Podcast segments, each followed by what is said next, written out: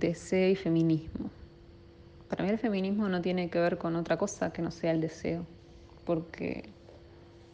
para mí el feminismo apareció en mi vida y en la de muchas otras a partir de, del deseo de, de, lo que te estaba vedado, de hacer cosas que te estaban vedadas. En mi historia particular eso tiene que ver con la religión, pero en, las historias de, muchas también tiene que ver con, con, con la violencia, con la clase social eh, y, y, también con, con, la soledad en la que nos deposita a las mujeres eh, el patriarcado. ¿no? Hay, hay algo de, del deseo de encuentro con otras mujeres que también aparece. El deseo de,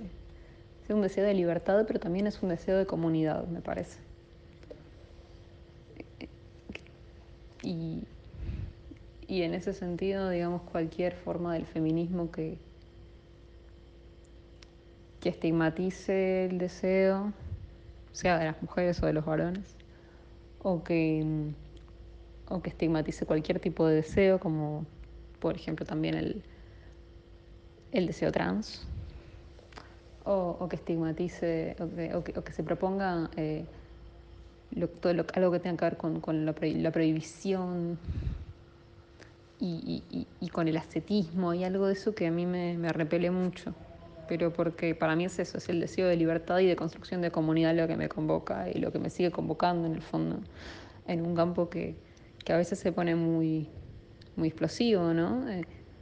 en un campo en el que a pesar de que se piense que el feminismo es mainstream, todavía nos la cobran cada vez que queremos actuar en, en el campo feminista y, y, lo que nos mantiene ahí, por lo menos lo que me mantiene a mí ahí, es el deseo.